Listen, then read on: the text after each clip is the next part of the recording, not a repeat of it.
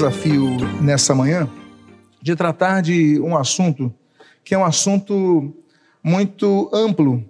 E o grande desafio é o desafio cronológico. Então, eu vou tentar, uh, de maneira cumprindo o horário, né, de maneira a cumprir o horário de, maneira, de forma exata, é, perpassar o elemento básico do conceito do que, por que nós podemos afirmar que somos protestantes. E, naturalmente, creio eu, não consiga traduzir nesse tempo uh, todo o conteúdo que podia ser trazido aqui, que de demoraria semanas. Então, com a liberdade que o pastor Assir me deu, eu trouxe um livro, trouxe apenas 13 exemplares, Martinho Lutero, a Reforma Protestante, o meu material sobre o qual eu trato aqui, ainda que en passant, está todo nesse livro. É um livro que foi lançado com base em pesquisas, li todo o material de Lutero, as centenas de materiais de Lutero, os tratados de Lutero, os livros de Lutero, enfim, as coleções de Lutero. Então, pude extrair e colocar aqui. Existe muita coisa que tem na internet que dizem que atribuem a Lutero, mas que não é de Lutero. Então, procurei colocar nesse livro apenas as atribuições cujas fontes eu tive acesso. Então, se você interessar, está à minha esquerda com a nossa irmã Cristiane, ali no balcão de literatura, e você pode então obter o seu livro. Sem mais delongas, eu gostaria de fazer uma oração, enquanto eu peço aos irmãos do Data Show que, por favor, coloquem o slide inicial da palestra. Eu gostaria de orar. Pai amado, Deus bendito, nós te glorificamos, são os 504 anos da reforma, bendita reforma protestante. Senhor, mas são dois mil anos de trajetória da igreja que nunca foi calada pela perseguição imperial, nem pelas perseguições religiosas. Muito obrigado que aqui está um povo que te adora, te glorifica e está aqui para aprender mais da tua palavra. Senhor, muito obrigado pela identidade da Igreja Maranata. Senhor, muito obrigado pela sua liderança. Muito obrigado por esse, por esse evento. E o que nós pedimos, que tu venhas a nos abençoar através do que havemos de compartilhar dos eventos ocorridos ao longo daquele século XVI, daqueles primórdios da reforma. O que nós pedimos, nós fazemos agradecidos em nome de Jesus. Amém e amém. Eu vou então apontando para os irmãos para que eles possam ir, por favor, seguindo a página. Eu vou pedir então que já avance. Uh, aliás, antes de eu introduzir, falando sobre esse hino Castelo Forte, é, é isso mesmo, é, o irmão que apresentou, ele pegou uma melodia que era uma melodia cantada uh, nas tabernas, tavernas alemães, muito comum, mas ele se baseia no Salmo 46 depois de uma experiência muito ruim. Castelo Forte surge em 1528. Lutero tinha tido a sua filhinha, Elizabeth. A sua filha Elizabeth nasce no contexto de uma, de uma grande peste, de uma grande pandemia que havia na Europa. E a Elizabeth nasce muito fragilizada, ela nasce em 1 de dezembro de 1527, e pouco tempo depois, dia 4 de maio de 1528, ela morre. Ou seja, cinco meses de idade. Lutero fica deprimido. Lutero estava deprimido por quê? Porque Lutero, como pastor da cidade, ele era pastor da igreja de Santa Maria, que era a igreja da cidade de Wittenberg, a, cidade, a igreja municipal, né, a Stadtkirche, então Lutero visitava todas as casas, apesar da pandemia, Lutero não terminou, não parou o seu trabalho pastoral. E ele foi vendo mortes após morte, mas quando morre a sua filha de cinco meses, Lutero fica para baixo.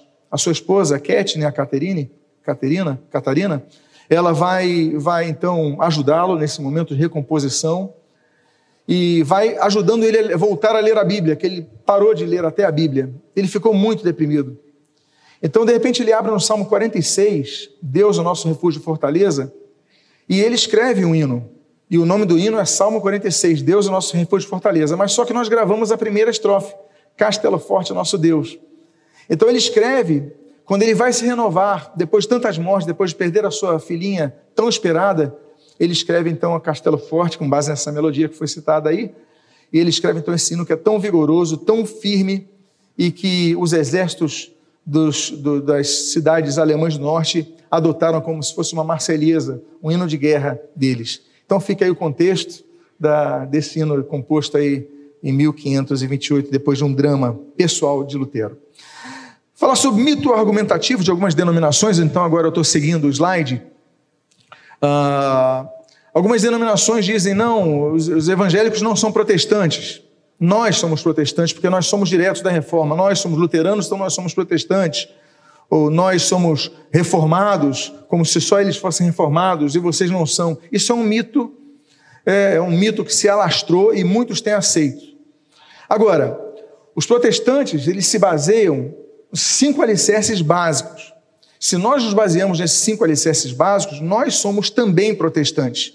Então, nossa identidade é nós somos evangélicos, sim, e nós somos protestantes, sim. Importante dizer que, na prática, nem todo evangélico é protestante e nem todo protestante é evangélico. Por que nem todo evangélico é protestante? Porque tem muito evangélico que se diz evangélico, mas não segue os lemas de sola escritura, sola fide, sola gratia, é, solos Cristos e solo, so, é, soli deo glória.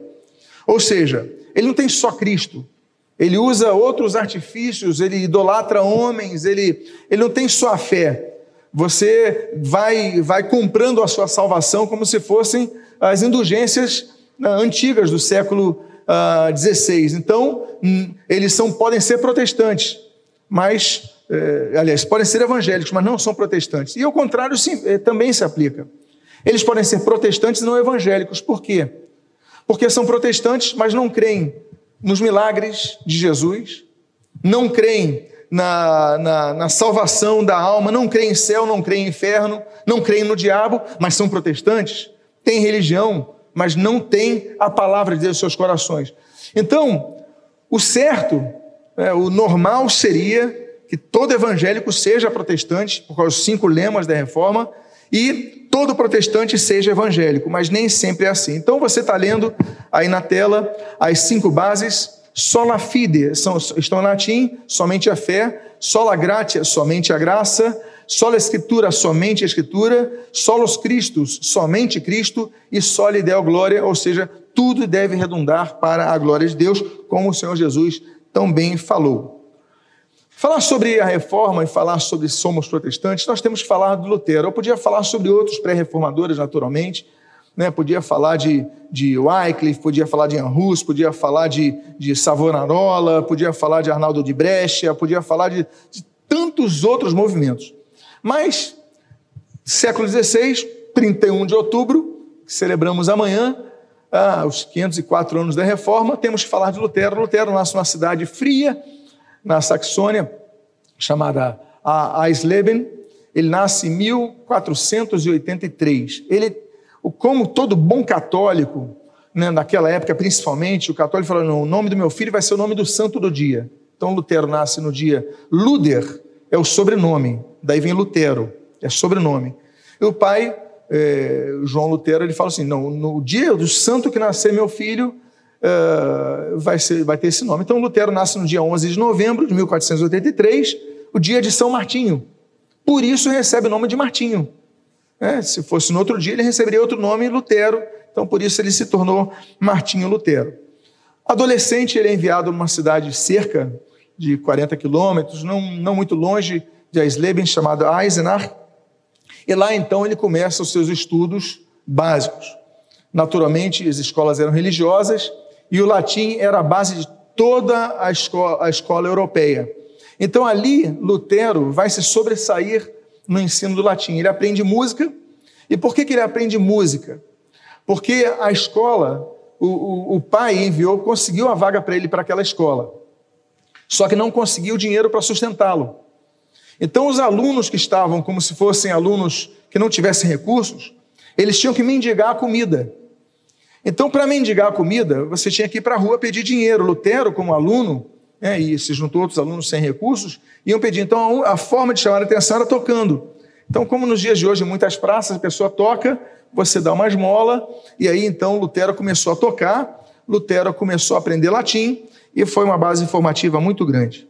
Aí Lutero, então, ele, se de, ele demonstra ser um excelente aluno, começa a demonstrar domínio do latim, língua essa que ele mantém como uma língua acadêmica por toda a sua vida. E então ele vai, ele consegue uma vaga, seu pai consegue uma vaga ali em Erfurt, uma cidade maior. Erfurt era chamada a Roma da Alemanha. Tamanho era a quantidade de igrejas e conventos e mosteiros.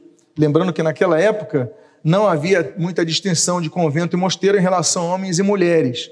É, então, tanto é que Lutero vai para um convento agostiniano, e convento naquela época, na Alemanha, ali aquele contexto também servia para homens. Pois bem, Lutero ali faz o bacharelado e o seu mestrado. E em 1503, quando ele está fazendo mestrado, ele tem o seu primeiro encontro com a Bíblia na biblioteca de Erfurt, daquele convento. Ele fica maravilhado. Ele que estudar a respeito da Bíblia, ele que ouvir a respeito da Bíblia, ele que ler os livros dos escolásticos, teólogos ah, que tratavam sobre a Bíblia, ele nunca tiver acesso da Bíblia, porque a Bíblia era um livro caro, a Bíblia era um livro raro, a Bíblia era um livro proibitivo ao leitor comum. Somente o clero podia ler. Como ele estava estudando em Erfurt, ele tinha acesso àquela faculdade, àquela biblioteca, então ele tem o primeiro livro, a primeira coisa que ele lê é o primeiro livro de Samuel, capítulo 1, sobre o cântico de Ana. A primeira história que Lutero lê na Bíblia, que fica maravilhado, é a história de Samuel.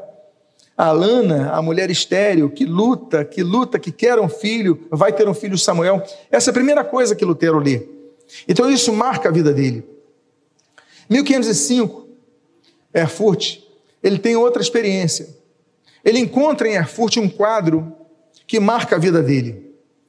Esse quadro é um quadro que Lutero vê um, um oceano revolto, um barco, e nesse barco está o Papa, está alguns cardeais, com uma pomba representando o Espírito Santo sobre ele, e as pessoas sendo afogadas no mar, tentando pegar a corda que está com o Papa e com os cardeais, dando a noção do poder do clero para salvar as vidas.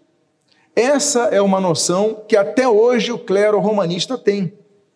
O clero com poder de absolver pecados. Quando uma pessoa é ordenada padre, ela então, ela olha, recebe você o poder de perdoar pecados. Por isso que eles falam: "Eu te absolvo". Você reza um Pai Nosso, uma Ave Maria, faz isso, faz aquilo, eu te absolvo dos pecados. Então, aquilo marcou Lutero. E Lutero ficava aterrorizado com essa questão. E ele se forma então no mestrado, ele consegue o seu, seu mestrado no início uh, de janeiro, e conforme promessa feita com seu pai, ele vai estudar direito. Então ele começa a estudar direito, e quando ele começa a estudar direito, ele fica com aquele fogo aquecido para a questão da teologia. E aí então ele vai visitar seus pais em Eisleben, e na volta, no dia 2 de julho, cai uma tempestade muito forte na região de Stottenheim, Stottenheim. E naquela região, tempestades, a tempestade era tão grande que ele faz um voto para Santa Ana. Ele fala: Santa Ana, livrai-me. E se tu me livras, eu me dedicarei à vida monástica. Passa a tempestade, ele vai, volta para Erfurt, porque lembra que ele morava em Erfurt, ele foi visitar os pais, na volta, no caminho para Erfurt acontece isso. E ele então se matricula, sai da faculdade de Direito, ele ia se tornar um advogado. Ele se inscreve então para fazer o curso para padre. Sem a sua família saber, ele faz tudo isso e então ele vende todos os seus livros, só mantém os livros clássicos, Cícero, Vigílio, e ele continua então a sua rotina. Em 1526, Lutero se, se torna monge. Como monge, ele tem a tonsura, né? ele, ele começa a vestir aquele manto branco, ele recebe aquele solidel preto, e ele começa então a varrer o convento, a servir o convento. Essa é a primeira etapa dele. Mas duas coisas são importantes quando ele se torna monge, para nós, aliás, diríamos até três. Por quê? Em primeiro lugar, ele encontra mais uma vez uma Bíblia, só com uma Bíblia acorrentada. Porque a Bíblia era um livro tão caro que podia ser roubado para ser revendido. Então, acorrentavam a Bíblia. Ninguém podia tirar a Bíblia daquele, daquele local. Lutero, então, ele pega e começa a ler a Bíblia todo dia. E ele começa a se maravilhar com a Bíblia. E ali, então, ele começa a ver na Bíblia que ele não tinha solução para os problemas dele. Que ele era, peca... ele era pecador. Os pensamentos vinham, ele cedia aos pensamentos, ele era pecador. E ele se martirizava disso, eu vou morrer. O que, que ele fazia? Ele se autoflagelava, como muitos fazem. Então ele pegava e se auto-chicoteava, digamos assim, até sangrar. E a coisa muito boa que surge é que o geral dessa ordem, Staupitz, esse vai ser um nome muito importante para Lutero, porque Staupitz, ele pega, ele fala para Lutero o seguinte: Lutero, não precisa se martirizar assim. Coloca a tua fé em Cristo. Esse conselho de, de Staupitz a Lutero, quando ele era monge, vai ser importante para os solos cristos. Porque, mas eu, mas eu penso em Santa Ana, mas eu penso em, em São Tal, e São Tal, e São Tal. Ele falou, sim, mas no momento mais difícil, foca a sua fé em Cristo. E o conselho de Staupitz, tanto é que Staupitz vai ser chamado de o pai da fé de Lutero, porque esse é um conselho elementar. Lutero então começa a ver o seguinte: então, peraí, para que, que eu vou acudir aos santos se eu posso focar a minha fé em Cristo? Isso vai ser muito importante. Outra coisa importante que acontece nesse ano de 1506, quando ele se torna monge, é que Lutero ele tem acesso, volto a dizer, àquela biblioteca, e ele descobre um livro de um autor chamado Nicolau de Lira, um autor italiano. Qual a importância do autor Nicolau de Lira para Lutero? Nicolau de Lira escreve um comentário bíblico, e o seu comentário bíblico não se baseia na versão vulgata, a versão latina, mas ele se baseia no grego do Novo Testamento. Ele pega uma palavra grega e fala: olha, isso daqui se aplica dessa forma. Isso, essa descoberta de Nicolau de Lira para Lutero vai ser fundamental para o solo escritura, porque depois Lutero vai traduzir a Bíblia para o alemão, não a partir eh, da Vulgata, mas a partir do próprio grego. Porque ele falou o seguinte: vem cá, a gente dá muita atenção para a Vulgata, que nós nem falamos no dia a dia na Alemanha. Nós falamos alemão, nossa cultura é alemã, nosso dialeto é outro. Mas por que não pegarmos uma explicação direta do grego do Novo Testamento e aplicarmos nas nossas vidas. E aí então Lutero recebe mais nessa jornada curta como monge, segunda influência importante, a que vai gerar redundar no solos Cristos e a que vai redundar, redundar no solo Escritura. 1507 ele se torna padre. Tem 23 anos de idade, novo. Uma idade nova.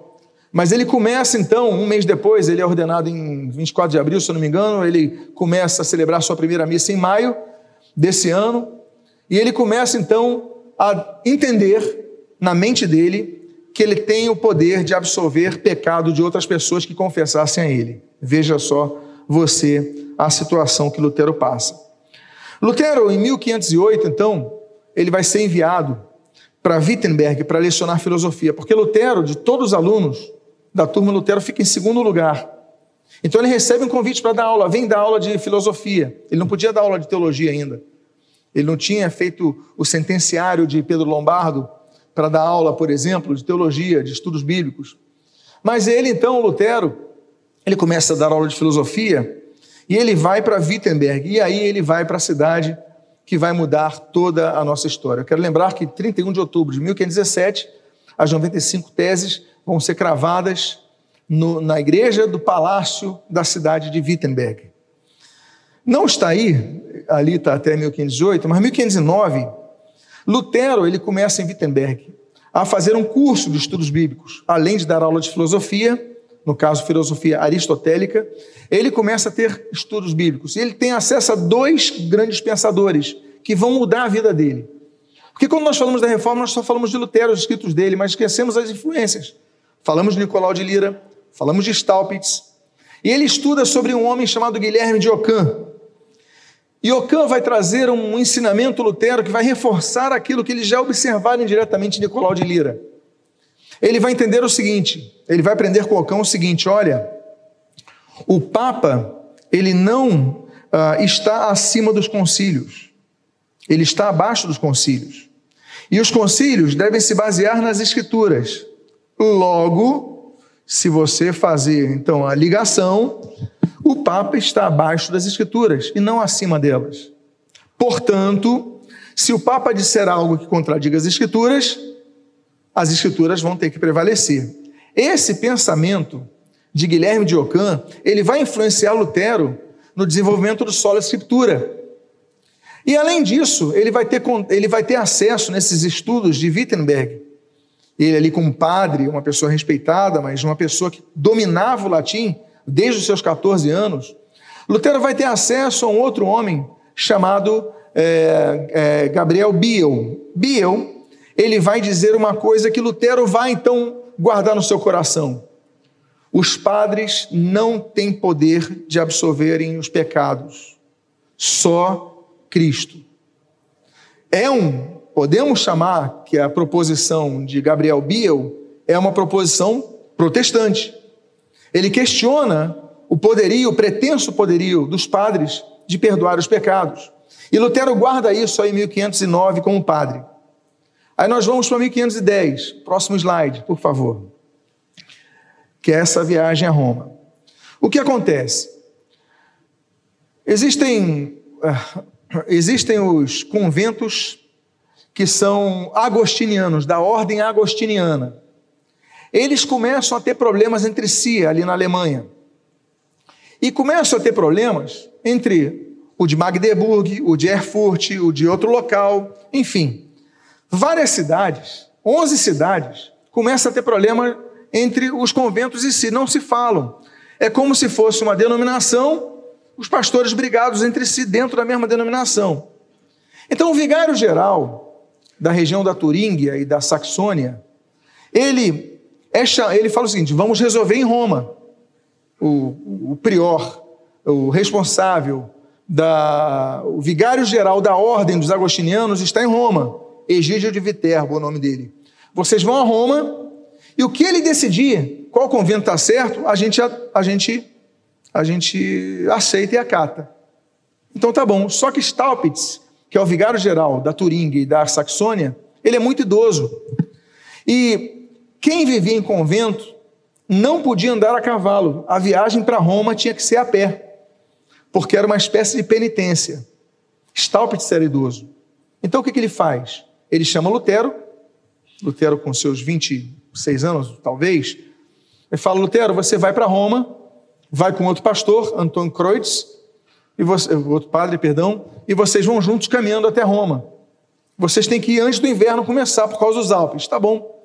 E Lutero vai em 1510, essa viagem dura entre ida e volta cinco meses.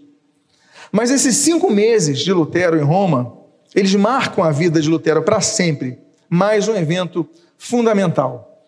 Por que, que eles marcam essa, essa, essa viagem marca tanto Lutero? Em primeiro lugar, eles viajam para Roma e a hospedagem dele era nos conventos e mosteiros. Então eles ficam lá. E Lutero vai começando a ver que as pessoas daqueles conventos e mosteiros não têm uma vida espiritual regrada. Por exemplo, Lutero falava, mas como é que eles não respeitam as horas canônicas? Como é que eles não têm um horário para acordar, como nós acordamos lá em Erfurt? Acordamos às 5 da manhã para arrumar tudo. Eles acordam a hora que querem. Eles não fazem suas orações. Eles não guardam o jejum de sexta-feira. Lutero vai vendo que quanto mais você se afastava, ficava isolado, as regras dos conventos eram mais liberais. E com isso, eles não tinham uma vida espiritual como Lutero começa a se escandalizar com isso. Segunda coisa que escandaliza Lutero era o nível do latim deles. Por quê? Porque o latim era como se fosse inglês hoje, onde você vai, alguma pessoa se comunica contigo em inglês. Então ele ia para ele ia para aquelas regiões e o nível, a idioma que ele falava não era alemão. Se ele estava num cantão italiano na Suíça, ele falava, não falava italiano, falava latim, as pessoas, ele falava, mas o nível aqui é sofrível. E eles têm uma língua latina. Ou seja, a pessoa não estuda, não estuda. E Lutero fica assim. Mas quando ele chega em Roma, aí a situação piora. Em primeiro lugar, Lutero vê a quantidade de prostitutas na rua com as clientelas de padres que ele começava a ver nos templos e acompanhando essas mulheres. Segundo lugar, Lutero, ele naturalmente como todo peregrino a Roma, ele vai fazer então aquela peregrinação buscando os locais chamados locais uh, santificadores. Você vai você se prostra diante de um, você venera uma, uma relíquia, né, o dente de um santo, o osso de outro, alguma coisa assim, e você ganha então menos tempo no purgatório.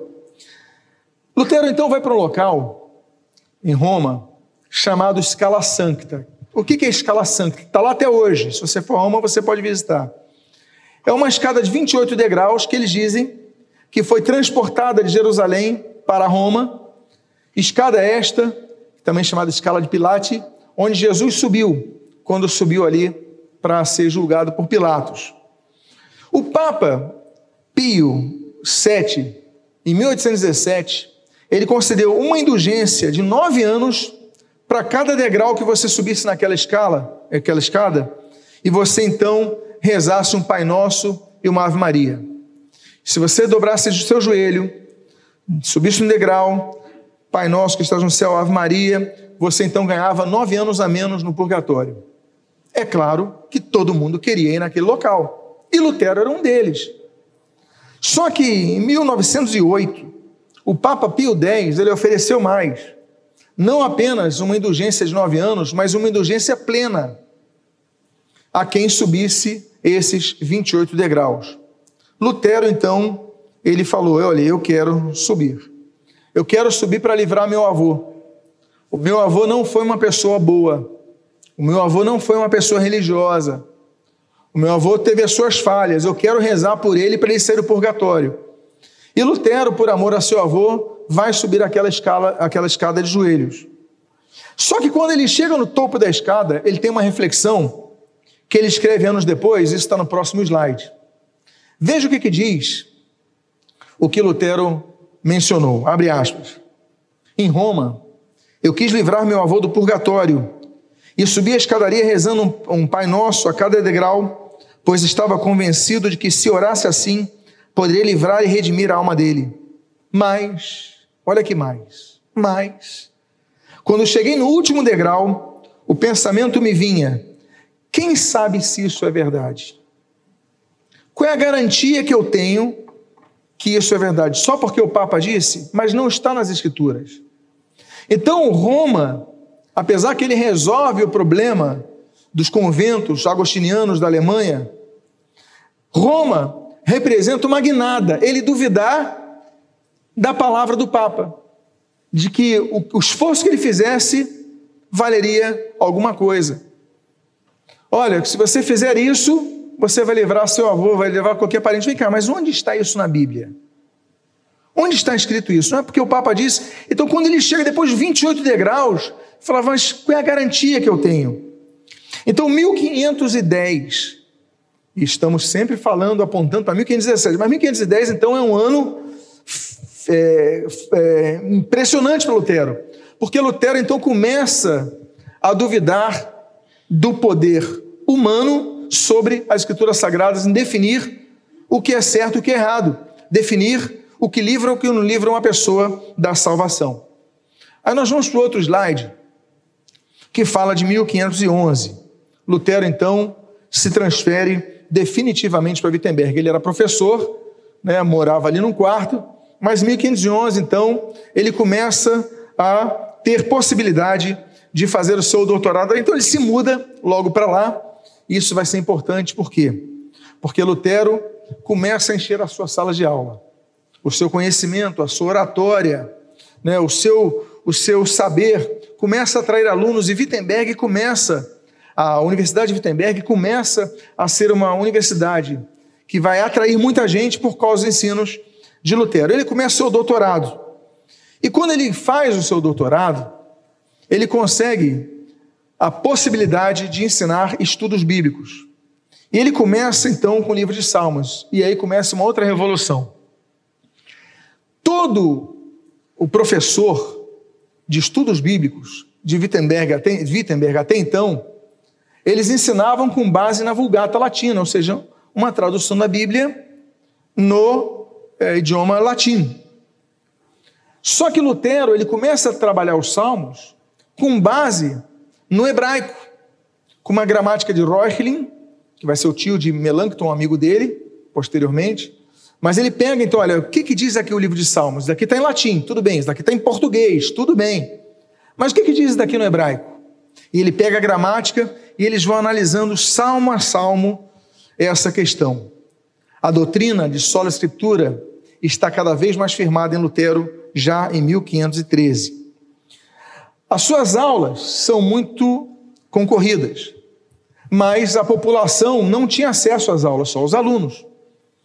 Então, ele começa a ser chamado para eventualmente pregar na igreja municipal, a Stadtkirche, que é a igreja de Santa Maria.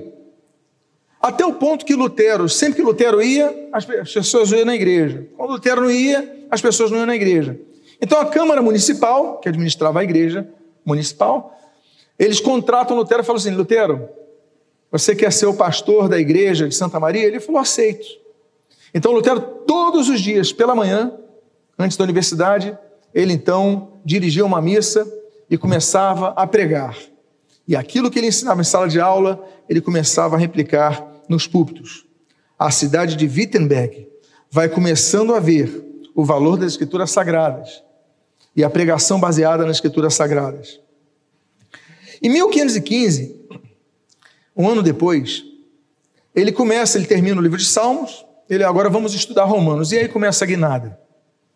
Dois textos básicos de Lutero. O primeiro é o mais conhecido, é, mas eu vou começar com o segundo, que é Romanos 3, que fala que não adianta as nossas obras para sermos salvos. Não adianta nosso esforço, não adianta a lei mosaica, não adianta cumprirmos nada disso. Se não tivermos fé, de nada isso adianta.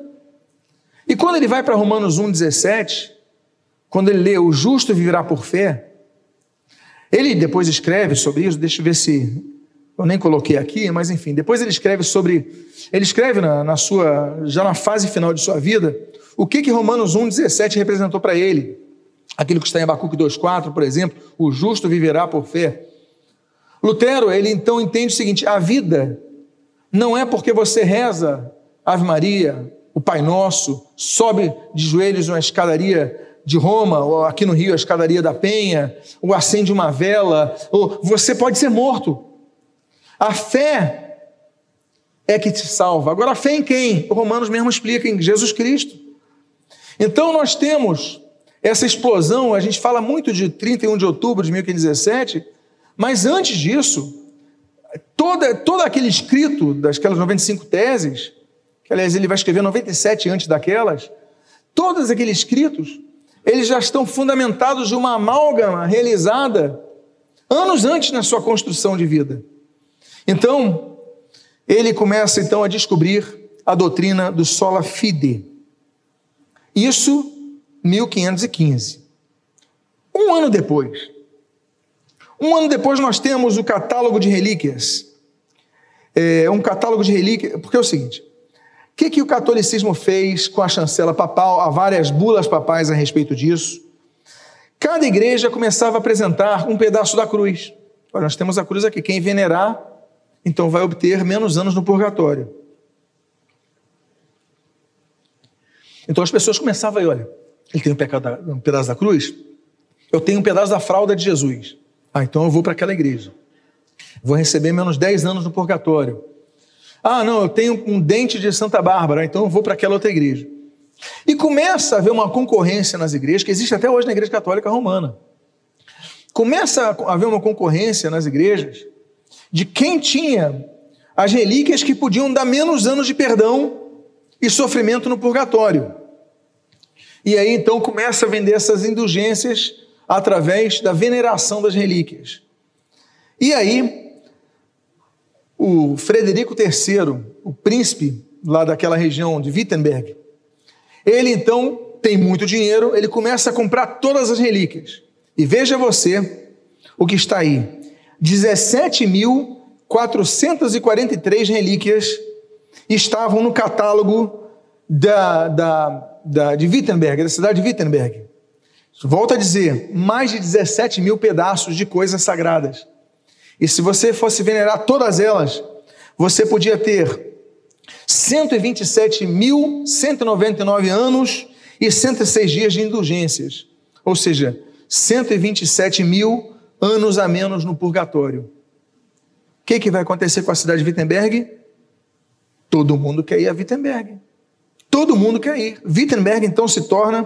E Lutero começava a ver, isso, isso não vale nada. Se não tem fé em Cristo, de nada vale isso. A Bíblia também não fala sobre isso.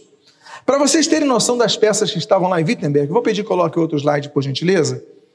Olha as peças que estavam lá: um dente de São Jerônimo, um dente de Santa Beatriz, quatro pedaços do corpo de São João Crisóstomo, seis ossos de São Bernardo, quatro fios de cabelo da Virgem Maria.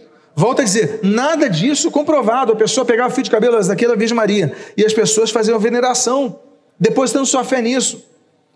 Um retalho das fraldas de Cristo, um fio da barba, um prego da sua cruz, um espinho da coroa colocada na cabeça de Jesus numa sexta-feira santa, ainda por cima da torre, um pedaço da arca de Noé.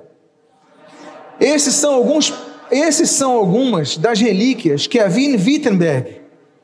E que as pessoas iam, elas iam com coração puro. Eu vou venerar o cabelo de Maria, Santa Maria, mãe. Eu vou venerar o dente de Santa Beatriz. Aí você fala o seguinte: isso é, é tudo, não, tem mais. Vai para outro slide, por favor, meu irmão. Um osso da perna de Santa Juliana, os pelos da barba do gigante São Cristóvão, que São Cristóvão, inclusive, nunca existiu. É um ser imaginário, não houve registro histórico dele. É, dois pedaços e uma das mãos dos santos inocentes. Um pedaço da madeira do presépio de Belém. E olha só, um pouco de ferrugem do forno em que foram lançados três jovens hebreus na Babilônia. Olha, essa ferrugem é deles. E a pessoa cultuava isso. Isso está no catálogo de Wittenberg. As pessoas iam para lá. Então, quem não queria ficar menos tempo no purgatório e logo para o céu? Aí você fala seguinte: não, isso é coisa antiga, isso não existe mais na Igreja Católica Romana, não existe não? Então vamos lá, pode colocar avante. Hoje na Igreja Católica Romana, o Santo Sudário está lá na Catedral de Turim. A cabeça de Tito, eu visitei a cabeça de Tito na, na, na Catedral de Creta. A túnica de Jesus costurada por Maria está na Catedral de Treveri. A túnica de Jesus usada no caminho da cruz está na Basílica de Saint-Denis, em Paris. Hoje, a esponja na qual deram vinagre a Jesus está na Basílica de Santa Cruz de Jerusalém. Pode avançar a próxima página. Um pedaço do berço de Jesus, hoje, está na Basílica de Santa Maria Maior, em Roma a roupa de Maria na Catedral de Chartres, os ossos dos três reis magos na Catedral de Colônia. Tive lá vendo lá aquele, aquele, aquele. Hoje, as pessoas estão venerando hoje. Os ossos de Tiago na Catedral de Santiago de Compostela. Uh, o maxilar de São Vicente, as pessoas vão lá ao maxilar de São Vicente, na igreja de São Vicente da Beira, Portugal. A língua de Santo Antônio, na Basílica de Pádua. Você vai em Pádua, hoje na Itália, está a língua de Santo Antônio lá. Hoje. Hoje. Os braços de São Francisco Xavier na igreja de São José em Macau e na igreja de Jesus em Roma. As sandálias de Jesus na abadia de Prim. A coroa de espinhos, Catedral de Notre Dame, que incendiou há pouco tempo queimou. No problema que sim, tem estepe, pastor. Tem várias cruzes, tem várias é, coroas de espinho de Jesus em várias igrejas. Então, se queimou, tem outro lugar. O sangue de Jesus está numa catedral da Bélgica. Está lá um potinho, sangue de Jesus. Os pregos da cruz foram três, né? Mão, mão e um nos pés. Existem 30 igrejas que dizem que tem os pregos de Jesus. 30 na Europa. A lança que perfurou o laço de Jesus foi uma só, né? Existem cinco igrejas com a lança de Jesus. E a Igreja Católica Romana permite isso. Nós passamos pano, a mídia adotou a Igreja Romana, não, bondade, ajuda aos pobres, aquela coisa toda. A doutrina não mudou. Agora, eu quero assim falar uma coisa que eu, eu sobre, sobre essas relíquias. O prepúcio de Jesus está hoje em exposição. Aí você falar em qual igreja para eu ir? Em qual igreja? Em 11 igrejas. 10 na França e uma na Bélgica. o prepúcio de Jesus. Nesse livro eu coloco o endereço de todas, tá? Coloco todas as igrejas que eu mencionei aqui, estão aqui, para que você possa conferir. Viaja na Europa, você, ué, mas já vi o prepúcio de Jesus aqui, ali, ali. Como 11 lugares? Aí você fala, não, mas indulgências não são mais oferecidas, não? Tá bom, próximo slide. Essa é a indulgência que eu tinha visto essa semana, mais recente. Ontem eu li uma mais recente ainda. Essa indulgência, eu tinha visto uma, por exemplo, vocês lembram quando houve aquela Cruzada Mundial da Juventude, que o Papa Francisco veio no Rio de Janeiro? Ele concedeu é, indulgência plenária, perdão per, total dos pecados a todos os jovens que vieram ao Rio de Janeiro. Isso em 2000. Essa é de 2020, ano passado. Eu coloquei a data, porque eu peguei no site do Vaticano. 19 de março de 2020. Eu vou ler. A indulgência plenária, para você dizer, a indulgência da época das indulgências continua hoje. A indulgência plenária é concedida aos fiéis que, sofrerem, que sofrem de coronavírus, sujeitos à quarentena por ordem da autoridade da saúde nos hospitais ou nas próprias casas, se, com o espírito desprendido de qualquer pecado, se unirem espiritualmente através dos meios de comunicação social à celebração da Santa Missa, à recitação do Santo Rosário a prática piedosa da via sacra ou outras formas de devoção, ou pelo menos recitar o credo, o Pai Nosso e uma piedosa invocação à bem-aventuragem Virgem Maria, oferecendo esta prova em espírito de fé em Deus, de caridade para com os irmãos, com a vontade de cumprir as condições habituais, confissão sacramental, comunhão eucarística, oração segundo as intenções do Santo Padre, o mais depressa possível. Aí você fala, ah, naquela época vendiam indulgências e hoje? Isso é o quê? Isso são indulgências. Só que eu falei que essa é de 2020. Eu li uma ontem no site da BBC. Essa indulgência de ontem, ela diz o seguinte: que por causa do coronavírus, a indulgência plena de quem visitar os mortos no dia dos finados, que é dia 2 de novembro, agora, semana que vem, quem visita os finados, então ele recebe, o Papa começou a conceder indulgência plena, agora ele ampliou, é do dia 1 ao dia 8. Então você não precisa visitar só no dia 2 por causa da aglomeração. Se você visitar um morto entre o dia 1 e o dia 8, você receberá indulgência plena. Ano 2020, mês, mês que vem, da semana que vem. Aí você fala: bom, isso nos traz tristeza. Por isso eclodiu a reforma. Estou falando da Igreja Católica Romana. Mas eu pergunto: e as igrejas ditas evangélicas? Próximo slide. As igrejas oferecem sabonete do descarrego. Isso não é novidade para ninguém. Ou é? Você compra o sabonete com eles e você se livra do espírito maligno. Sal grosso. Tudo bem, nós comemos sal grosso, não tem problema nenhum com sal grosso, mas eu digo a venda do sal grosso com propósitos de espantar espíritos malignos no teu caminho. Fronha dos sonhos. Tem igreja vendendo a fronha dos sonhos a 91 reais. Eu não sei o preço de uma fronha. Alguém sabe o preço de uma fronha? É esse. 19 reais, 20 reais. Então inflacionou. Para você ter bons sonhos, você compra a fronha dos sonhos na igreja evangélica. Meia ungida. Essa eu sei o preço. 15 reais. Talvez 20, talvez 10 meia ungida a 153 reais. Agora começaram a vender no ano passado a chave simbólica para abrir as portas. Tua vida tem algo travado, vende a chave simbólica. Aquela chavezinha que a gente dá de presente às vezes, lembrando, uma chave simbólica, 300 reais para abrir as portas. Oração por Pix. Uma pastora, ou se diz assim, começou a falar: não, você manda o seu comprovante, porque tem que mandar comprovante. Não é só fazer o Pix. É você faz o Pix, 70 reais, manda o comprovante que ela ora por sua vida. Nós não chegamos ao ponto da Igreja Católica Romana ainda, espero que nem cheguemos, de oferecermos perdão dos pecados pelas indulgências. Não chegamos a esse ponto. Geralmente o que oferecem são vantagens, geralmente terrenas, mas O problema é que o ser humano, distante da Bíblia, ele é suscetível a depositar sua fé no que as lideranças dizem. Há muito poder na liderança, há muito poder no microfone. Por isso que Lutero falou tanto só a escritura. Lutero vai ter problemas. Thomas Mintzer. Thomas Mintzer fala o seguinte: não, o que importa é que o Espírito Santo me revelou, não o que está nas escrituras. E Lutero então vai apoiar, inclusive, aquela guerra contra os camponeses, 1524, 1525. Não importa se você fizer chover milagres, como dizia Lutero.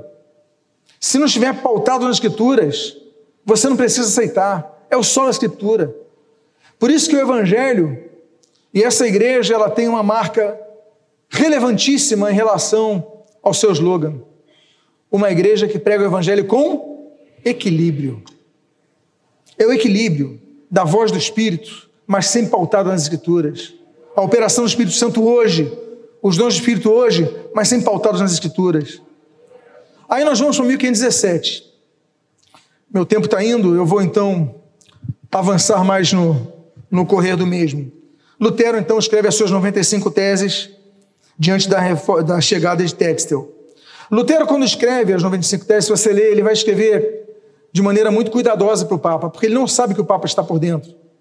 O Papa tinha pedido dinheiro emprestado para a família Fugger e só tinha como pagar com aqueles juros altos através de recursos extras que entrassem.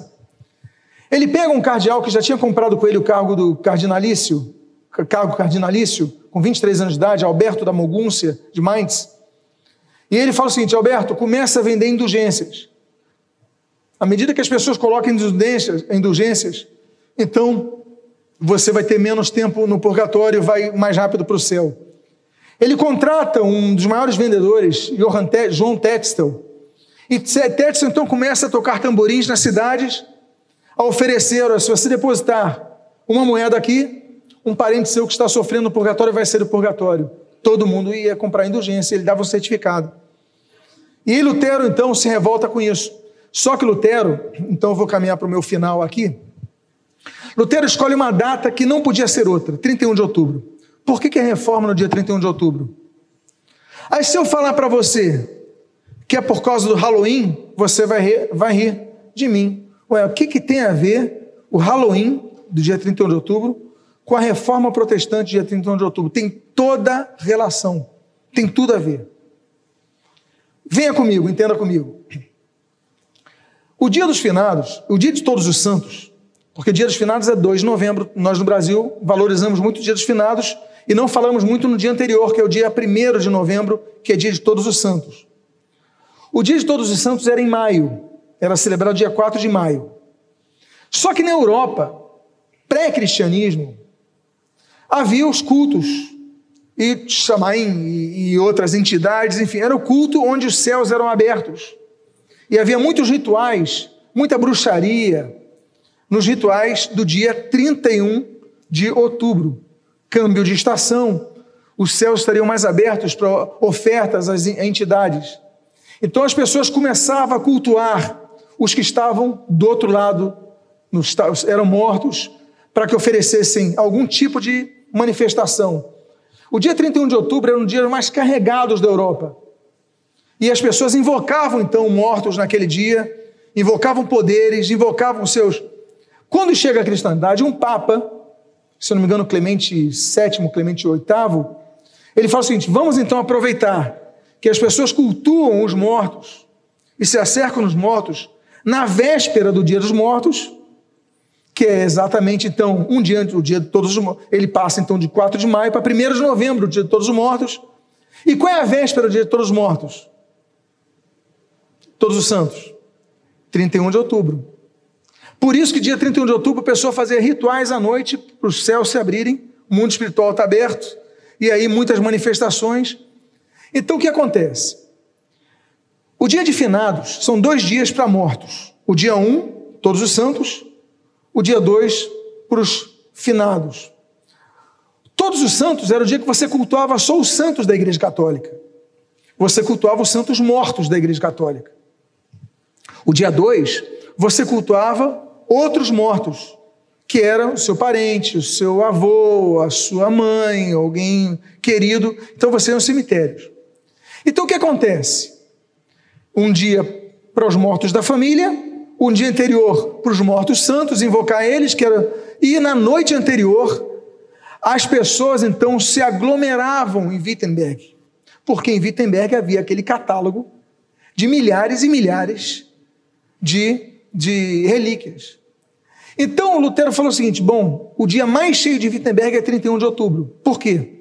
Todo mundo vem no dia 31 de outubro, assim que abre na manhã a, a igreja, dia 1 de novembro lota, dia 2 de novembro todo mundo vai embora para suas famílias, para suas casas, para rezarem para os seus parentes no dia de finados. Então Lutero escolhe, e a data não foi aleatória, o dia 31 de outubro, porque é o dia que mais pessoas estariam em Wittenberg, na porta daquela igreja, com aquelas milhares de relíquias, e Lutero crava exatamente ali. Nós temos a imprensa, as pessoas não entendem que ele faz tudo em latim, dias depois ele traduz para o alemão, a imprensa roda e a reforma se manifesta de maneira plena. Eu sei que eu estou já no limiar de meu tempo, acho que tem dois minutos, não tem, só um minuto. Então, nós temos as 40 teses de Lutero sobre a teologia da cruz, né, no debate de Heidelberg, 1518. 1519, nós temos o debate de Leipzig com o cardeal Caetano, e Lutero então afirma categoricamente o solo escritura. 1520, os seus grandes tratados, Lutero fala contra a transubstanciação, o acesso direto a Deus através de Jesus Cristo e não através do Papa ou não através dos padres, mas você pode ter acesso direto a Deus. E aí então Lutero, 1520, ele elabora toda a sua base, toda não, perdão, mas grande parte da sua base que hoje nos cerca. Eu vou pedir, eu vou pedir, por gentileza, para o irmão que está no slide, avançar apenas para para aquela carta de protesto. É um slide que está escrito carta de protesto. Por favor. E eu vou encerrar então com carta de protesto. Os turcos estavam ameaçando invadir os povos alemães. Já havia divisão, porque aqui eu pulei vários anos sobre Lutero. Já havia divisão entre os príncipes do norte, que ficaram com Lutero, especialmente 14 cidades fortes, além das aldeias. Obrigado e, e as do sul, que ficaram com Roma. Já passei de 1521, o concílio de Worms, né, a consciência dele. Em 1521, quando ele é sequestrado por seus amigos, é levado para um castelo em Wartburg. Ali ele deixa a barba crescer, usa o nome de Cavaleiro Jorge, né, ninguém sabe que é ele, e ele começa a traduzir o Novo Testamento.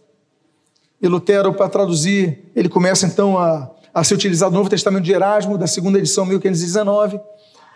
Mas, enfim, já havia uma separação entre os protestantes do norte da Alemanha os católicos romanos do sul, mas os turcos ameaçavam invadir. Já tinham chegado às portas da Hungria. Então, o imperador, em 1521, ele tinha feito o edito de Worms, dizendo o seguinte: olha, é proibido ter livro de Lutero. Se você tiver, você vai ser preso, vai perder tudo que você tem. É o edito de Worms. O livro vai ser queimado e você vai perder tudo. Então, os príncipes protestantes falaram o seguinte: olha, foram a Speyer, Espira, dieta de Espira, dieta e Assembleia Imperial. Eles foram àquela Assembleia Imperial em Espira. E ali em 1526 eles fazem um acordo: olha, tudo bem, nós apoiamos com nossos exércitos os demais exércitos alemães, vamos nos unir contra os turcos. Nós damos apoio, vamos lutar como um só povo. Mas vocês suprimem o Edito de Worms. E nas cidades que quiserem ensinar os ensinos luteranos, então nós vamos ensinar. O, então o imperador anui, e aí nós temos a primeira é, assembleia de Espira. Três anos depois o problema tinha passado. Os turcos já estavam é, confinados às suas regiões, não subiriam mais à Alemanha. Os católicos, os protestantes já tinham lutado juntos.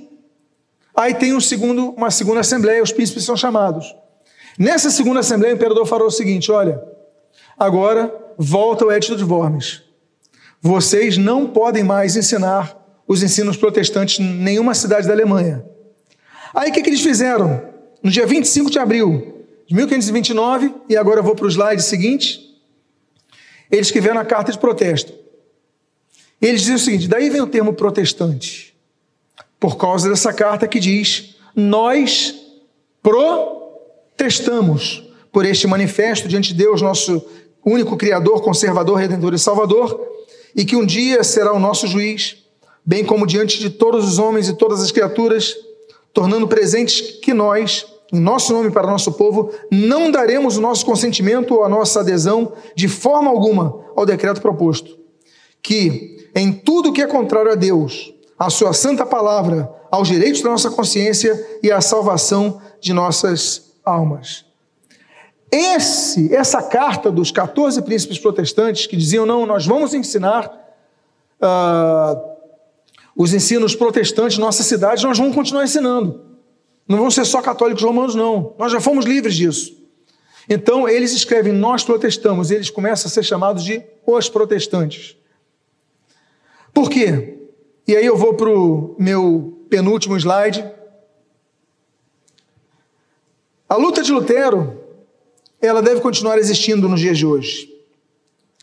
Existe aquela expressão, Ecclesia reformata et sempre reformada est, ou seja, a igreja reformada sempre está se reformando. Por quê? Porque sempre tende a se deformar. Então nós temos crescido no Brasil, o Ibope tem demonstrado que nós já somos cerca de 25%, mas a questão é quantos de nós mantemos os princípios protestantes do sola gratia, sola fide, sola escritura, solos Christus, sola deo glória.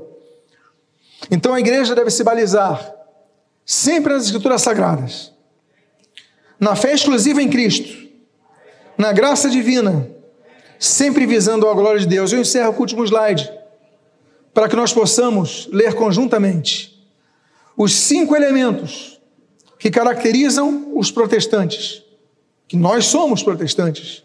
Por quê? Nós, nossa fé é firmada exclusivamente em quem? Fale o nome dele. Jesus. A nossa fé é exclusivada em quem? Jesus. A graça nos é obtida não pelos nossos méritos, mas pela graça de Deus nós somos salvos. Nós nos faltamos as escrituras, o que estiver fora delas, nós não somos obrigados a catar. Solos Cristos, a nossa salvação não é pelos santos, não é pelos pastores, não é pelos bispos, não é pelos papas, não é pelos papas, é somente por Cristo. E só lhe deu glória. Tudo isso deve redundar sempre, não na nossa glorificação, independente dos nossos feitos, nosso histórico, nosso currículo, mas na glória de Deus. Que Deus te abençoe rica e abundantemente em nome de Jesus. Louvado seja o Senhor.